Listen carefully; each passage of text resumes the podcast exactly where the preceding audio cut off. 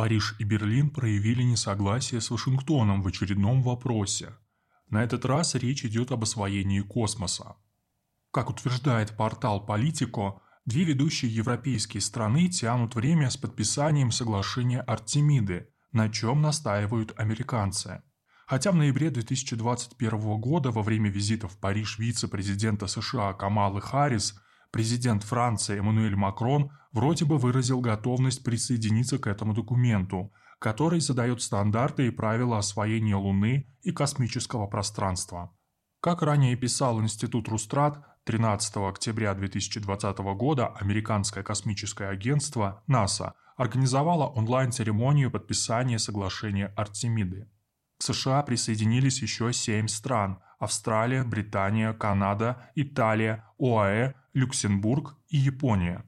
Участники Альянса согласились вести добычу с использованием ресурсов в строгом соответствии с договором о космосе 1967 года.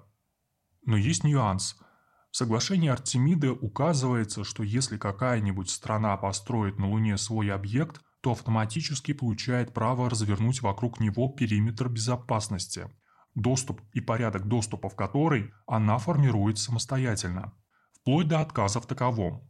Сделано это с одной простой целью – приватизировать космос по праву первопроходца. Почему же Франция и Германия отказываются играть на стороне американцев? На сегодня есть два союза, которые претендуют на освоение Луны – Альянс во главе США и Россия-Китай – начале 2023 года НАСА планирует провести испытательный беспилотный полет космического корабля «Орион». В 2024 году запланирован уже пилотируемый испытательный полет с облетом Луны, а во второй половине десятилетия посадка на лунную поверхность. 9 марта 2021 года Москва и Пекин объявили, что планируют совместно построить станцию на поверхности или на орбите Луны с прицелом на последующее освоение Марса была анонсирована разработка дорожной карты по созданию Международной лунной научной станции для проведения многопрофильных работ. Цена вопроса – не только получение новых знаний о космическом пространстве. Луна особенно богата гелием-3, чрезвычайно редким элементом на Земле. Особенность этого изотопа в том, что он является идеальным топливом для ядерного синтеза, что позволяет производить значительное количество энергии без радиоактивных отходов – тот, кто будет владеть гелием-3, сможет претендовать на лидерство в атомной сфере. Последнее особенно важно для Франции, которая сейчас ведет борьбу за включение ядерной энергии в таксономию зеленых инвестиций Европейского Союза в рамках программы перехода ЕС к безуглеродной экономике до 2050 года. Что касается Германии, которая, напротив, закрывает свои АЭС, то она может преследовать не столько экономические, сколько политические цели. Если Париж готов действовать на уровне заключения альянса с отдельными европейскими странами, то Берлин хочет вывести вперед Европейское космическое агентство. Германия также предпринимает усилия по разработке соответствующего законодательства на уровне всего Евросоюза. Представитель партии «Зеленых» Никлас Ниенас заявил, что собирается добиваться принятия закона, который пропишет правила добычи ресурсов в космическом пространстве.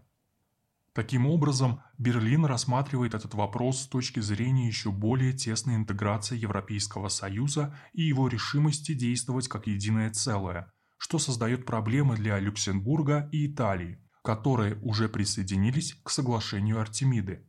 Не исключено, что в перспективе Германия начнет давить на правительства этих стран – намекая на желательность их отказа от кооперации с американцами. А это ставит на повестку дня ЕС еще одну проблему – необходимость создания объединенных европейских военно-космических сил. Ведь производственные мощности и поселения на Луне надо будет охранять, в том числе от конкурентов. Однако в настоящее время существуют только военно-космические силы России, космические силы США и воздушно-космические силы Франции – при этом в Вашингтоне говорят открыто. Космос явно является полем боя, и мы убеждены, что в случае неудачи политики сдерживания нам придется сражаться, чтобы выиграть битву за космическое превосходство. Битва за космос, экономическая и военная, неизбежно отразится и на Земле. Если Париж и Берлин в конечном итоге вступят в лунную гонку, то это обозначит их соперничество с США не только в космосе, но и в НАТО, а также прочих западных альянсах.